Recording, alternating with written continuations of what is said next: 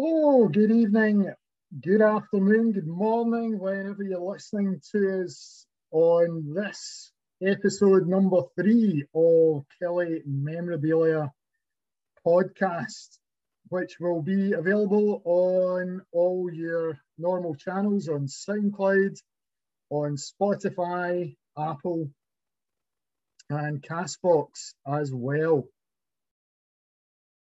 And three. I'm delighted to say this evening that I'm joined by the renowned and very well respected football historian, Mr. David Ross, uh, well known, of course, to Killie fans, I think, fair, in fairness to say, around the world. Um, has three publications on the club, which we'll more about. Um, back in 1994, we had the 125th official history of the club, and then in 2002, we had the first publication of every game, an update, the new official history of Kilmarnock Football Club. And David has also contributed a book entitled Killie Greats, which he can also fill us in on. And many other subjects and topics around Scottish football, not only Scottish football, but also Barcelona um, is in there as well. So we look forward to hearing about this tonight. So, very good evening, David. Good evening. I just thought I was, when you said renowned and well respected there, I just had a look around to see if there's anybody else in this wee room. It's, uh, no, at all. Yeah, uh, and how, how are you tonight?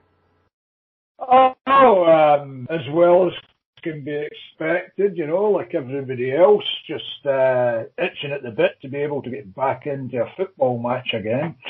Yeah, yeah, it's been strange to say the least, hasn't it, the past year? Uh, not been able to get to Rugby Park and and also at a time where the team have been having a difficult season, of course. Well, if there was ever a time not to go to Rugby Park, maybe this season was the one to choose. Perhaps. Absolutely. Oh, there is, uh, although there is still the cup, you know, I mean, there's a bit of a chance. You know, we're still doing well in the cup. We've got a favourable, and if we get through that, there's another home tie. So um, maybe by the time we get to the final, or if we get to the final, there might be some fans allowed back in. Yes, indeed. And it's, as you say, it's one of these occasions where I was quite surprised and delighted, punching the air uh, last week when the cup draw came out. And Aye. I've been away. Oh, you know, um, so to get, as you say, a favourable home draw with Montrose, and then to be at home again with, with what mm-hmm. seems another winnable game, another winnable tie against Inverness or St Mirren. And mm-hmm. let's see where it takes us from there. And who would have thought, you know, this, the way this season has gone, that we would even be talking about um, such a special potential end to the, the season. Well, normally when you get to April and you're still with the Scottish Cup, you're already looking forward to the semi-final.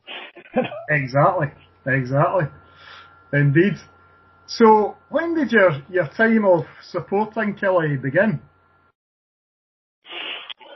Uh, well, you could say from the cradle, I suppose, but uh, um, I think I, am not one of those who can remember my first match. Uh, I, I do know that it was I was round about five years old, and I've sort of vague memories of uh, winning three one, but I, I don't really have any strong memories until the 1963-64 season. That's the first one I can recall in any detail actually going to games. Okay, and what a time to to start the memories, really. Obviously, the club's most. Uh, well, I've, I've I've often thought this that that for people of my generation, it was very very easy to be a Kilmarnock supporter. I mean, I'm from a Killie supporting family anyway, so I would always have gone that way. But you know the sort of pressure that's always put on kids in the playground about the old firm from, you know, almost from the the start. And it was very very easy for small boys of my age to stick to Killie, stick with Killie, when uh, they were such a successful team. And I think the, the the fans I respect the most were those who came up maybe 10 or 20 years later and they were uh, having to go in and watch a side that was struggling, being relegated, playing in front of very few supporters. And uh, they would have had a much, much tougher time of it at school than uh, those of my generation did, or indeed those of subsequent generations, because there's nobody under 35 now can really remember a time when Kilmarnock were anything other than a top division side. Absolutely. Um, I mean, I, I started going in season 1979-80. And as you say, that was really just the turning point, wasn't it? And I was, I was brought up, yeah, yeah. I was brought up on um, stories from the 1960s and that great period of success and the, the, the, the fantastic European nights. Of course, the Eintracht game was one that, that clearly uh-huh. was legendary even then. Um, well, we, we, must have, we must have bored you out to death with what it was like in the good old days. That's right. Yeah, but you know it was it was hard, obviously, to imagine um, that the club had Aye. been so successful when, when, as I say, I started going then, and we were regularly in the wrong end of um, heavy defeats at home. I can remember losing 6-1 mm-hmm. to St Mirren at home as well as 8-1 to Rangers, um, just around that time, you know. And obviously we, we then had quite a, a period out of the Premier League, mm-hmm. uh, till going back in, in 1994, um, when I had the privilege of being the Tannoy announcer. Uh, in that season, and on the occasion were promoted against Hamilton. But as you, you say, I think it's very significant that there's a whole generation of Killie fans now mm-hmm. that don't know of life outside the top flight. Um, and let's hope that well, continues. Let's hope it stays that way. absolutely, absolutely.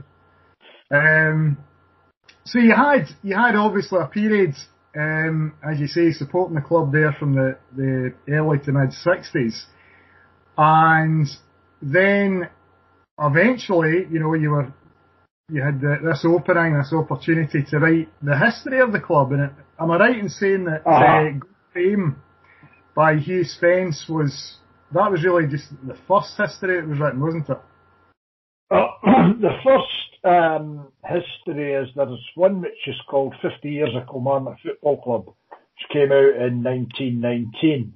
And there's no attribution to the author, but it's generally accepted that the, the guy that wrote that book was uh, Charles Smith, who was, uh, you know, prominent club official for, for many, many years from the 1890s right through the 1920s. There were the odd little publications between, you know, after that, but nothing really substantial until Hugh Taylor, who at that time was probably the foremost football journalist in Scotland, came out with Go Fame for the centenary in 1969. And then after that came uh, Bill Donaghy's Who's Who of Kilmarnock players in uh, around about 1990. But there had been no big history of the club. Hugh Taylor's was a fabulous book, but it was uh, it wasn't um, a detailed history. No. You know, it was high points, and maybe the odd low point, and entire decades were covered inside a chapter of a, a few pages. So, so what I wanted to do was to was to put Killie where Celtic had been, Rangers had been, where all the big English clubs had been, and that is to have a fully detailed history of the club from the start to what was then the present, and with as much statistical detail as possible for lineups, for goal scorers, dates, crowds, that sort of thing as well. And um, I've got to say that uh, the chairman at that time was Bobby, who was very supportive and I should also pay tribute to the um, the late Gordon Allison, who had actually had the idea of doing something similar, unbeknownst to me, um, but hadn't been able to find a publisher. Um, so if if he'd been a bit luckier, then you know, he would have got the chance to do what he wanted to do. Couldn't do it. I did, and he could not have been nicer, could not have been a better help in opening up and giving me access to all the material that he'd accumulated over many years. And um, it's sad he's no longer with us, um, but it's only right that uh, he should be recognised. And of course, he's what you might call partners in crime. as well, and uh, John Livingston and Richard Cairns, who have also done so much for club history over so many years. Yeah, so I mean, in addition to the, the material you were given, as you said there by Gordon Allison, did, did it involve quite a lot of time in local libraries as well, piecing together and so on? It's if it had been five years later, it'd have been a lot easier. It's, again, it's a thing that's difficult for a lot of people to remember uh, what things were like in the days before the internet. Mm. Now, at that time, I was living in London, and uh, the best uh, uh, place for material was the National Newspaper Library at Colindale in North London. Mm-hmm. And getting there involved uh, four stops on a train, then 23 more on the tube, changing once, and the same coming back again. And the library was only open from 10 o'clock to 4.45 Monday to Friday. Mm. So it was, uh, and you know, no chance of photocopying. Everything had to be sort of written down by hand and then typed up after that. And the publisher was in Uxbridge, and with it being my, I then passed it to the post office um, so I then took it to Uxbridge from East Dulwich in South London, which was another hellish journey uh, there and back, chapter by chapter, um, until we got it done. And everything hinged on the club winning promotion as well. That was the that was the, the deal breaker. The publishers wouldn't take it if uh, Killie didn't win promotion. So I was basically if they won promotion, it was going to be too late to write it. So I had to take a chance on uh, on going up. You know, so I was I was probably more nervous at that Hamilton game than anybody else. Indeed, no, it's fascinating. Um, certainly, I've never heard that that situation scenario you painted there before. And yeah, I mean, for it's a lot easier. Yeah, for younger listeners, doing any kind of research now, and particularly one as, as in depth as you, you clearly carried out on the club, to not have access to the internet, you know, at the touch of a button and the facts and figures been there in, uh, for results and, you know, famous games in the club's past. You want to know what the, you want to know what the worst of it was? Was that after I'd done all and gone through every season and every match by hand and then typing it up every, you know, number one, number two, number three this game. After I did all that, I found out that Richard, John, and Gordon had done all that. Ah. already. They'd already done it all. I, I, never knew that until it, until it was all finished. So that, that'll teach me. uh, and then what what led to the I mean, obviously every game came out fairly soon afterwards. Was there any particular... was, um, there was seven, seven years afterwards. Mm-hmm. And what had happened, of course, in the interim, um, the club had gone, I mean, I left the original 125th anniversary was left off with staying up at Easter Road on the last day of the season. That was it. Look, in the seven years since then. First of all, you have the ground totally changed from the old rugby park into a new all-seated stadium. Then after that, you have the Scottish Cup been won. You have the League Cup final being reached for the first time in nearly 40 years. You have Europe four times in five seasons after a gap of almost a quarter of a century. You have players like Ally McCoist and Ian Durrant and for Killie, of course, with Tommy Burns before that was another big name. And uh, it was just, uh, it was a place transformed. Crowds were on the up. I mean, there were, there were more people watched Kilmarnock in 1999 than watched the team that won the league in 1965. So it was a totally different place. And I thought the time had come, but what I didn't want to do was just do a seven years add-on. Mm-hmm. So I thought tackle it from an entirely, although I'd keep the statistical material and update that, I thought I would um, take an entirely different perspective, which is to go through it from A to Z. So uh, uh, teams, opposing teams from A to Z, so that uh, the book itself was in that sense an entirely new publication. I wasn't just asking people to pay for seven year extra sort of thing. Sure. And um, doubt as to whether that format would work. But it uh, it did seem to go down well, and I, I, I think also because it meant that because I was doing an A to Z, it meant that teams that would never otherwise have got a mention in a club's history, because maybe only met them once in the Scottish Cup in 1880 dot, or in a match in America in 1961, it meant they could all be featured. Sure. Yeah.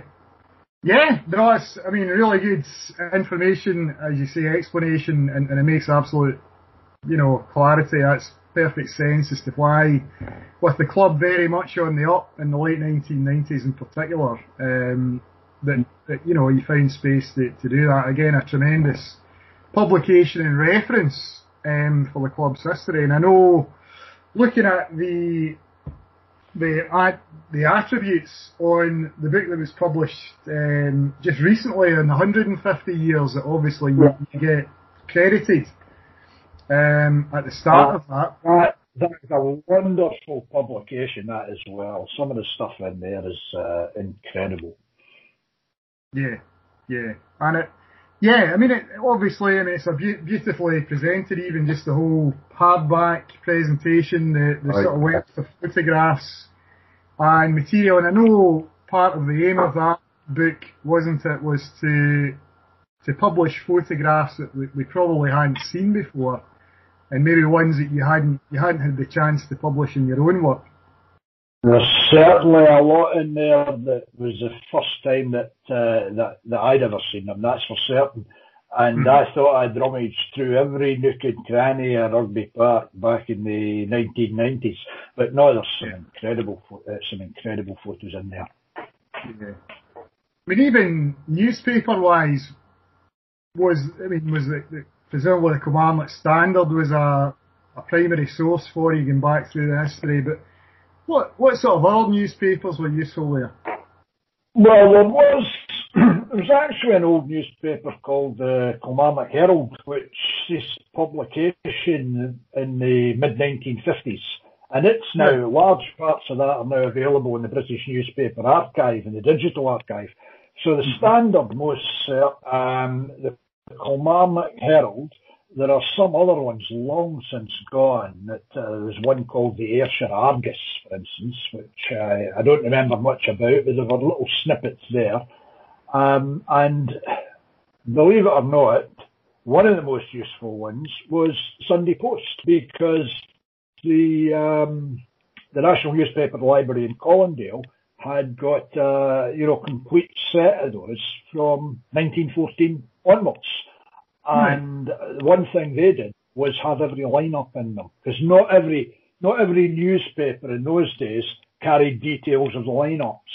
They'd maybe no. give a match report, mention who scored the goals, and that would be it. But the, the Sunday Post always had both lineups and the rest. Yeah, yeah. And as you say, not only with, with lineups, you mentioned crowds there earlier, and uh-huh. you have another publication on crowds across Scottish football, which I remember reading a few, I mean, thoroughly enjoying a few years ago. And uh, really, the crowd.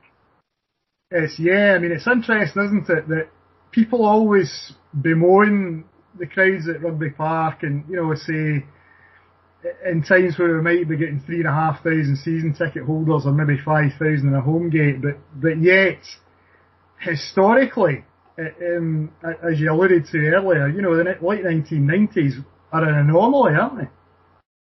The thing is, that the with with attendances, there's a sort of tendency to romanticise the past, and to think that uh, oh things are so much better. Now I I heard this off my father.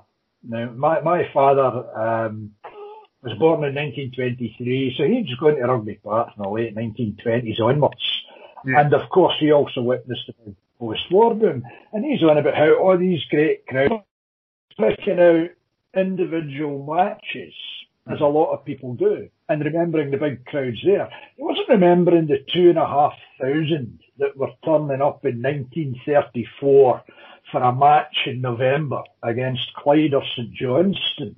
Hmm. he was remembering the 25 to 30,000 that were turning up for big cup ties.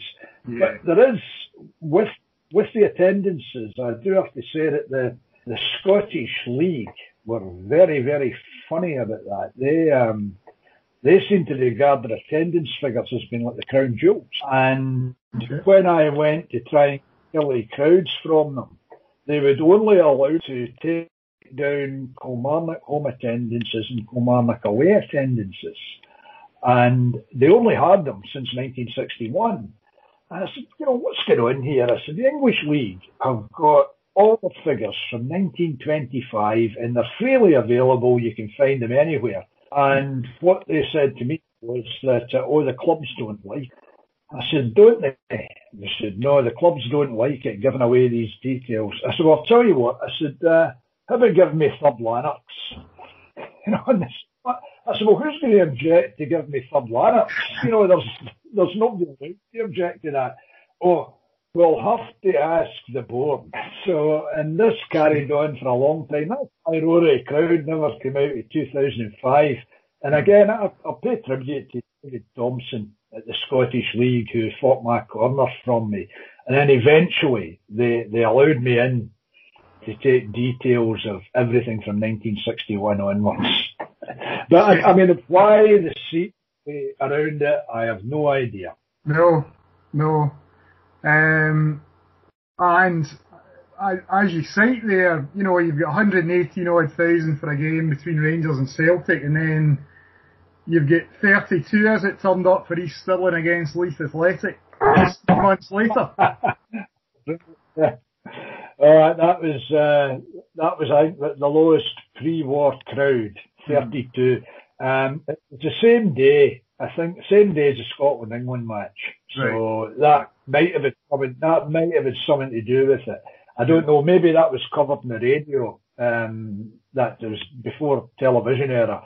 But mm-hmm. if it was on the radio, that might have explained it because there were no transistor radios at, at games in 1939. But it wasn't the worst. The worst attendance was years later, or the worst recorded attendance when there were 22 people in between Brechin City and Edinburgh City in the old C division. And so that was as many factors. So if you count the referee and the linesman, there were more people on the pitch than there were watching the match. and how, how do you think crowds will be affected across the game, assuming that we're able to get back to the stadium in August? Do you think crowds will, will be a bit lower this season? This this is the great unknown. Mm. It's it's. I think it's impossible to predict because uh, we just don't know what this thing has done to people's behaviour and apprehension. If you think about it, just before the first lockdown, there were full houses at Anfield and Ibrox in the, the week before the lockdown, and yeah. since then there's been you know next to next to nothing. Mm. I know it in, in the UK. There have been, you know, some countries have, uh, have, have let in a few more. But I've heard all sorts of theories. I've heard people say, oh, well, after the war, people will be champing at the bit to get in. Mm. And I thought, wait a minute. The war was seven, you know, the war lasted six years. Organised football was stopped for seven years. Mm. You know, in terms of leagues and cups, there were friendlies, there were wartime competitions but you know, not the same as what you might call a proper league or a, or a proper cup. Mm. And you were having, and, and, what was in those days as well, still mainly a male spectator sport. You then had hundreds of thousands of people who had spent four, five, six years in the army, the navy, and the navy and the air force in dreadful, perilous conditions, risking their life day in, day out They were coming back. They wanted some entertainment. The entertainment that was there was the cinema and football matches. Television was in its infancy, you know, and hardly anybody, hardly anybody had set. So it was the TV and the football. And that was why there was a big upsurge then. The other problem is this, maybe not so much for Scottish clubs outside the old firm, and that is that it's impossible to have a post to have a post COVID boom if you're selling 45, 50,000 season tickets beforehand, as they are at Celtic and Rangers. Hmm. And even at Aberdeen, Hearts and Hibs, hmm. they're selling more season tickets now than at any other time in their history. And you can't have a boom if everybody's already buying a season ticket in the first place. Sure. And that's before you start to think, will people feel safe? Hmm. Will they actually start feeling safe going into a ground? Now I know first chance I get, I'm going to go to a game. But because of where I live, which is the southwest of England, it's going to be, these are going to be small matches with a couple of hundred people there and uh, plenty of plenty of room to go and stand by myself at a corner flag if I want to. When you've got seats next to one another, it might be a different story. I I, I genuinely cannot predict what is going to happen. No. I think ultimately, ultimately, we will get back to where we were, and hopefully, in Killie's case, um, a bit better than we've been getting lately. Hmm. Um, but impossible to say when. Yeah, yeah, absolutely. It may well take time, and I mean, I know there's talk at the moment about Hampden being able to, to be used to some to some degree for the Euros in June, not however the Scottish Cup final. Um, and I know that Hampden is is another one or was seems to be one of your other interests there. Um, some research in the National Stadium. Well, again, it was. Um, I noticed round about uh, 2000 to 2000, it, it was coming up to the centenary of Hampden in 2003 of the present Hampden. So I contacted the Scottish FA and said, uh, you know, what about to commemorate uh, 100 years? And they said, um, great, go ahead. And so I did. And then once I'd uh, started on it, Forrest Robertson got in touch with me and said, uh, how about teaming up? And I'll do the early and you there bit. And uh, because I knew of his reputation and I knew how well versed he was and he was a Queen's Park man, um, they said, right, let's go ahead and do it. And that was actually showed you another reason why things had changed so much in such a short period of time that I sat in Cornwall and wrote my bit. He sat in Stirlingshire and wrote his bit. And we got it all done in together. And I think we actually only met once before the book was published. Right. And when you think what I was saying about 1993, 94 and how difficult it was, and yet that was done in 2002 and 2003. Less than 10 years later, we only met once, but we managed to produce the, the book between us. Incredible. Incredible, right enough. And so where, where did your interest in the year of living gloriously for Barcelona come in? I was living in Barcelona at the time actually, and, uh, and it was the most marvellous stroke of luck in the sense that I moved there, my wife and I moved there in uh, April, May 2008, and the following season, Barcelona swept the board. European Cup, Spanish League, Spanish Cup, and then later on in 2009 they added the Spanish Super Cup, the European Super Cup, and the World Club Cup.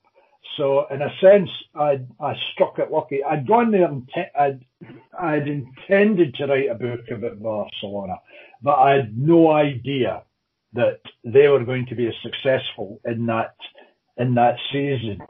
And um, again, club was fantastic. The people there were fantastic. The only thing, the only quibble I'd have with them was uh, they never gave us a ticket for El Clasico. No, And that was it. They'd let me, they'd let me, they'd let me into the press box for uh, for matches against uh, Mallorca, or, uh, you know, one of the smaller sides. But when it came to El Clasico, uh, they said, "Nah, that's uh, we don't have any spare tickets for that." And the only time, actually, in six years in Barcelona, I must tell you this, only once did I get the chance of going to an El Clasico match. Um, that was because it was uh, it was in August, and I think it was the, the Super Cup. And August in Spain is uh, a holiday month. If you want to see what a, a city was like, if you could have given a an example of what a city would have liked during COVID, before COVID struck, go to Barcelona in August. There's nobody there. Everybody just gets out of the city because it's that hot.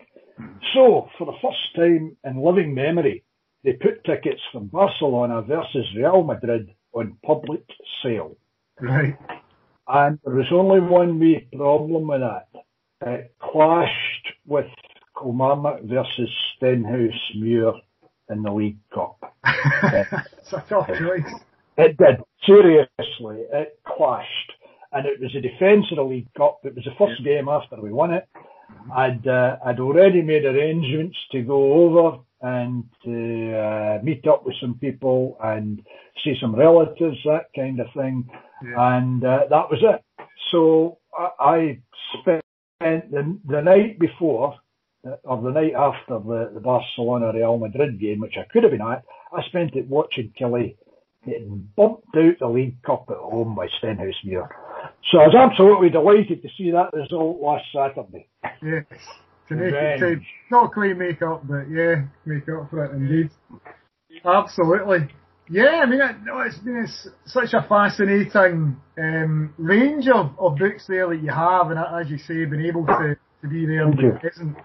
And so the, the people in Barcelona were were able to give you access to to records. Yes, yeah, they they they have um, they actually have a there's a there's a museum there, and at the back of the museum is the the record section. So basically, oh, I wish I could remember. This is wrong. I must go and get it and remember the guy's name. Will be a minute.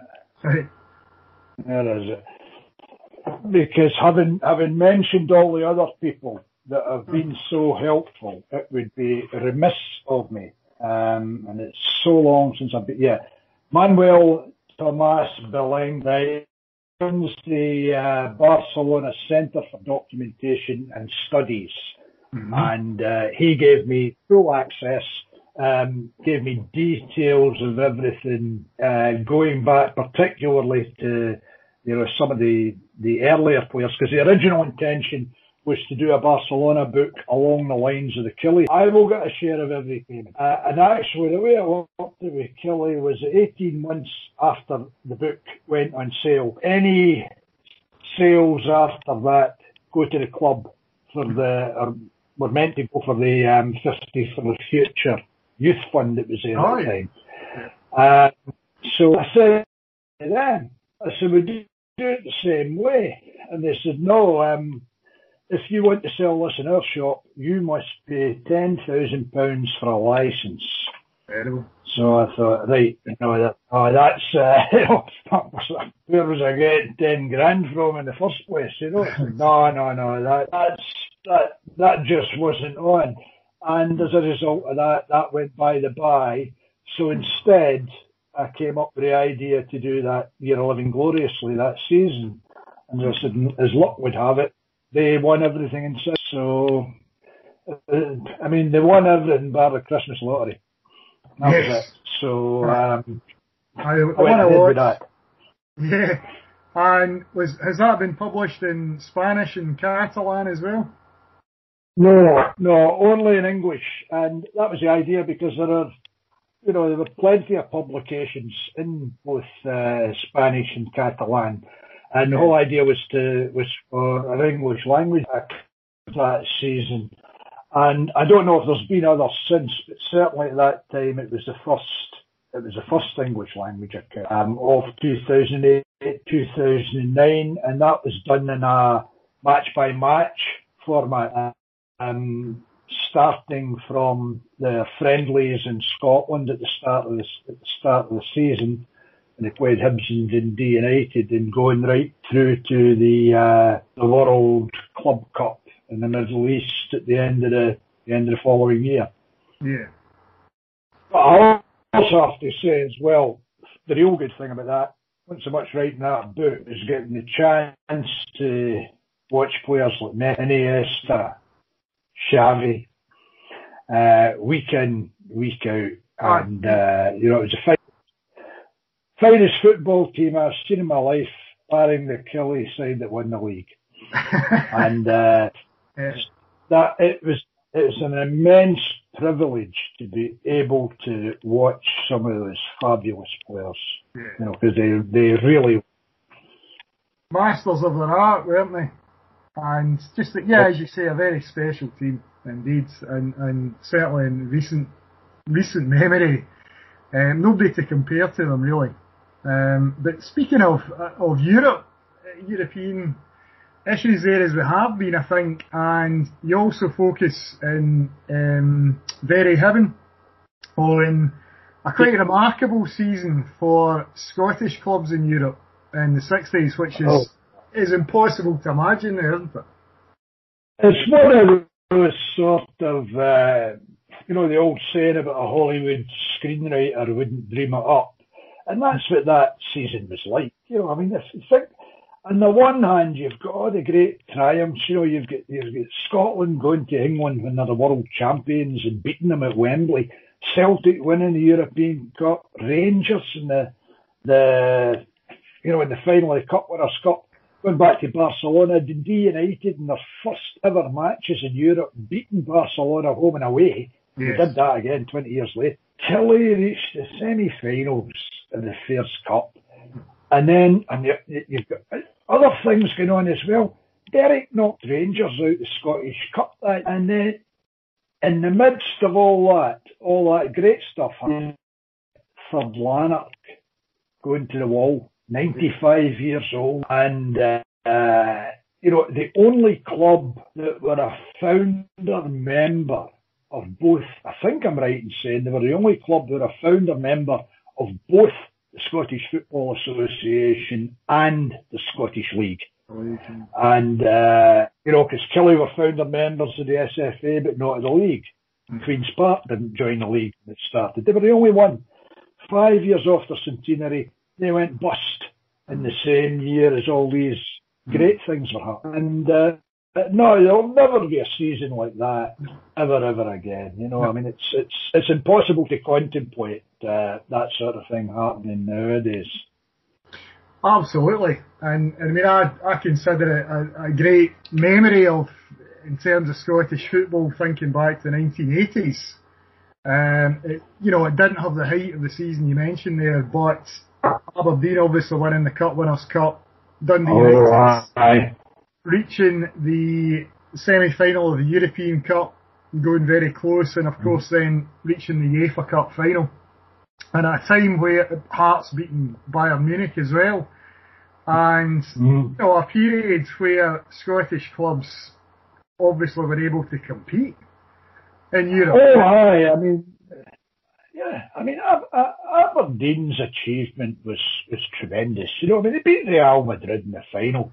Okay, it might not have been the great Real Madrid side, but beating any Real Madrid team in Europe takes a lot of going. And as I said, the United went and did the same as they did in the 60s. They, beat Barcelona home and away. Yeah. Borussia Mönchengladbach. You know, I mean, Aberdeen knocked Bayern Munich out of the, the Cup Winners' Cup.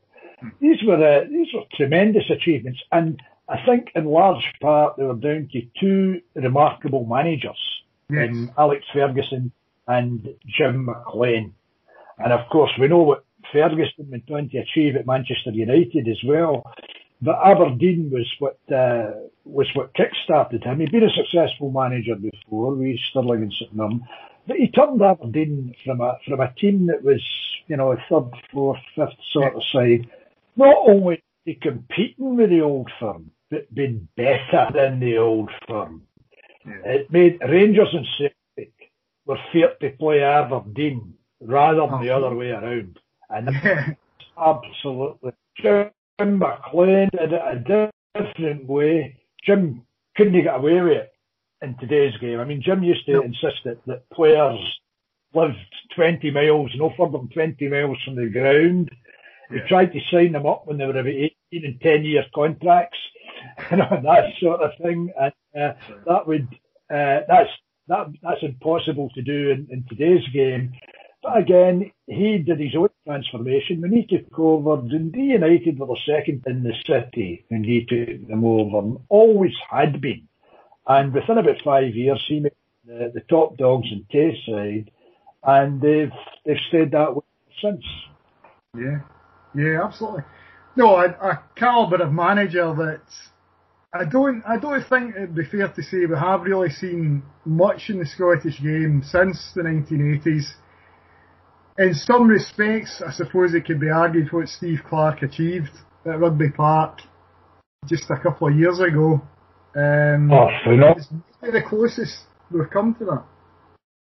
Absolutely phenomenal what Steve Clarke did. You know, I mean, it's uh, to, to transform a team that was struggling the way Killie were, and to get them into top six in the first place, uh, in, in during his season when we were near the bottom when he when he when he took over, and then for a sub finish the, the following season, best in over 50 years. Back in Europe, though the least said about that, the better. and um, it's just you, you, that was the sort of thing that you could not have predicted. I think everyone knew when Steve Clarke arrived, the club were going to be on the definitely. Yeah. Because he had the quality, he had the background. You looked at some of the names of the people he'd worked with, you know, at, at uh, Chelsea and at Liverpool, and he'd had experience in the, the English Premiership. Uh, I think the West Brom is was it West Brom? West Brom. I think as well. So quite he was a top quality manager coming into Rugby Park. I defy anyone to turn around and say in 18 months' time we'll be third in the league. No. You know, you just not predicted that. No, no. For for me, I think in terms of Scottish managers, I I don't see a better one than Steve Clarke and Steve Clarke's achievements no. since the days of McLean and Ferguson. No, no. I mean, there, there are good managers, but there are there are fewer of them around. You know, at one point, at one time, until a fairly recent past, you could always rely on maybe four, five, six Scottish managers inside the top flight in England. And you can't do that. And mind you, there's not many English managers in the top flight in England either uh, these days.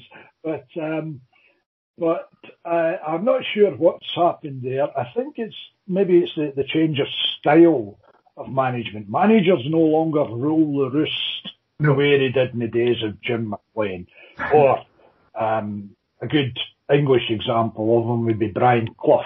Yes. You know, in those days, the, uh, the manager laid down the law. If you're in a situation whereby some uh, Russian oligarch or Middle East sheikh, you're asking them to spend 50, 60 million pounds on a player, uh, I think you can fairly, you know, you can safely say that that person is going to have a big say and who the manager puts out in the pitch on a Saturday. So we seem to have gone full circle. Before the Second World War, um, directors and selection committees held sway. Hugh Spence was manager of Kilmarnock for nearly two decades. Not once did he pick that team without it being put before a three-man committee of directors before the match to approve or to change it. They had the say. Then after the war, managers come into their own and would make a big point about no director will tell me what team to put out in the pitch. You know, I will walk out this club the moment any director says that uh, says who I must play.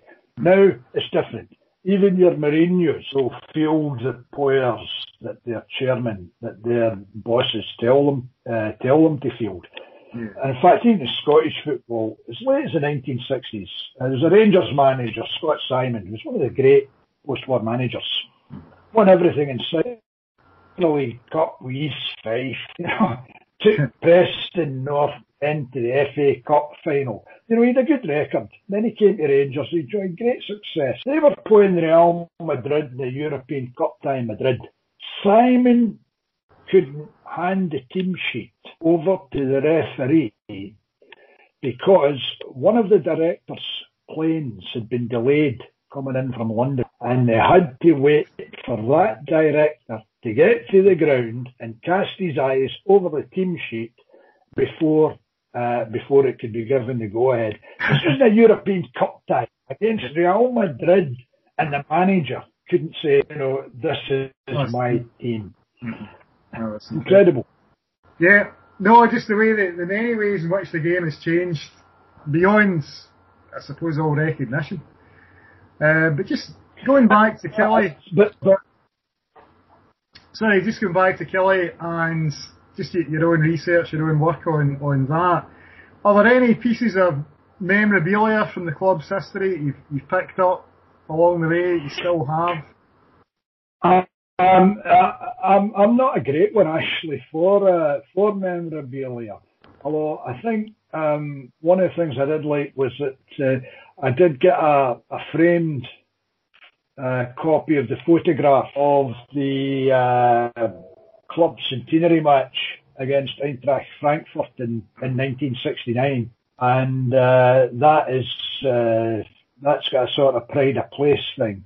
Um, but other than that, you know, I'm I'm not a, a, I collect maybe some books. I've got a full set of Rothmans here on the shelf behind me, for instance. Yes.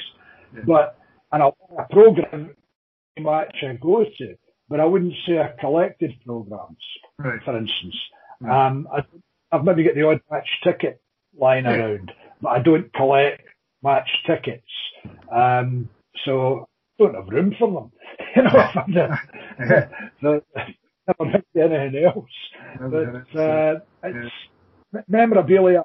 I did get a copy, a photocopy of that original um, 1919 booklet that was published by the the Kilmarnock Standard, the 50 year history. Um, so I've I've got so I've got not the, not a, a replica of the book, but just photocopies of the actual pages, and uh, that's I love that as well. But uh, otherwise, uh, the the the best memorabilia is the the memory of the last match, and you've just had a good win. Yeah, indeed. So so just kind of round it off with thoughts for the, remain, the remainder. You know, the next five games, and we mentioned the Scottish Cup earlier. Are you confident of uh, Killie staying up?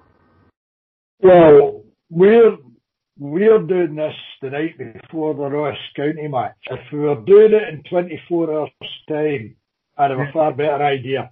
Indeed. Um, well, until until a couple of weeks ago, no. But the the thing is now, this is in our own hands. We're okay. We're second bottom now.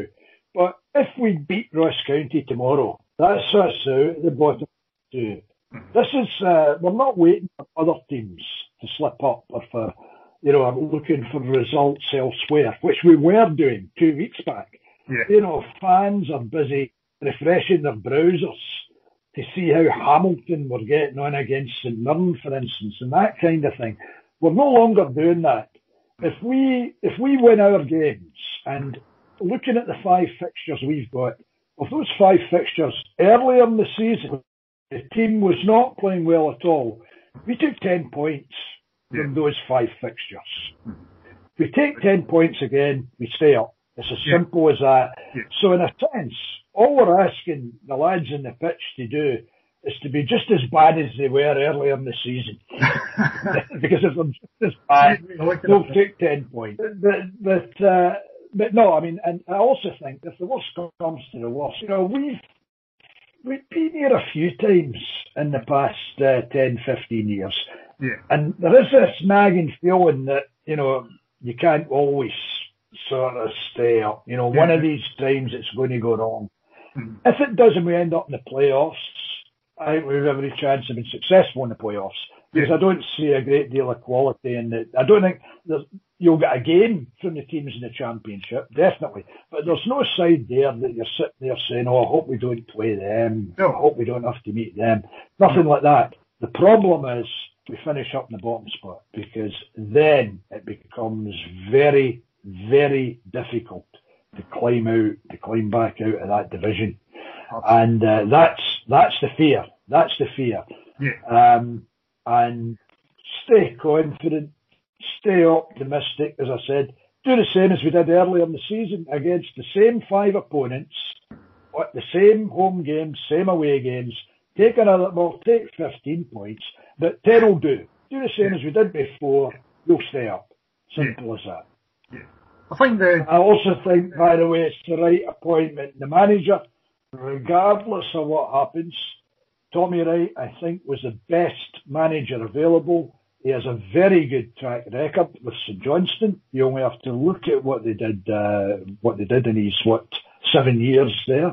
And um, if the worst comes to the worst, then we're still as well placed as we possibly could be um, with as good a manager as there is in the Scottish game today. Yes, absolutely concur with that. And do you have any any uh, upcoming projects, uh, writing, writing plans? I have been. Um, I did a book in 2013 called Gaffers, which was an A to Z of Scottish football managers, yeah. and um, I've been trying to update that. But of course, the problem is when you're trying to update a book about Scottish football managers, then you know you'll find that every week there's one gets sacked or yeah. somebody else comes in, uh, and what was over 700 pages originally in the seven or eight years since, there's obviously been a lot more managers to, to add to that. Um, so it's difficult getting it right. What I really wanted to do was to do um, a history of Killie managers, specifically aiming at managers. And that is still very, very much a work in progress, okay. uh, but it will be done. And uh, the, again, the, the whole idea there is to do it in a chronological order and take every manager, before there was a manager, look at some of the more prominent committee men and club officials and so forth, like Charlie Smith, whom I mentioned earlier, or John Wallace, the club founder, because um, they, they played as, you know, in a sense they were managers, you know, because they were picking the teams. Yeah. And they were doing all the secretarial work and everything like that. They just never had the title or the salary to go with it. Um, so to do that and to take it up to the, I think when I started it all, it was to run up to Steve Clarke. Right. We're now in our third manager since him. so, uh, so again, it'll, it'll take a bit of time, but eventually, you know, a bit of luck, I'll get there in the end. And uh, hopefully it will reach the same point as when the previous club histories were published because the first one came out after the first season back in the top flight after 10 years, so that was a good year. The game came out having reached Europe for the fourth time in 50 years and having reached the League Cup final for the first time in nearly 40 years. So if these things come in three, then uh, the next history will come out after another cup triumph. Well, let's let's also indeed very much look forward to reading that one. So, David, it has been an absolute pleasure. It's been a privilege. Likewise. To, to speak to you tonight. Thank you um, so much for taking part in, in this podcast. Um, You're welcome. I've loved it. Good. Yeah, no, thank you. Um, tremendous to hear your, your thoughts, your, you know, all about your work uh, for the club and the club's behalf. Um, and fascinating as well to hear about some of your other projects like Barcelona um, and the statistics and on the history of crowds in Scottish football. It's mm. it's been absolutely tremendous. It's been an education for me. I have read your books, I can honestly say, um, and I have thoroughly enjoyed them each each time I have. Thank you. Thank you. Um, and I say I very much look forward to the Killie history, and uh, the Killie manager. Um, but before you, I, and I just, I just want to say thank you because I've been, uh, you know, following the the series uh, when I can and thoroughly enjoying the ones that the ones. That Coming up on the Killie Memorabilia podcast, we're going to be talking about fanzines in the near future. going right back to the time of Paper Roses, Killie Kane, right up to date with the Hippo, of course. And we're also hoping to be speaking to the Killie Trust in the near future as well and finding out about their work and about their thoughts on all things Killie as well as memorabilia.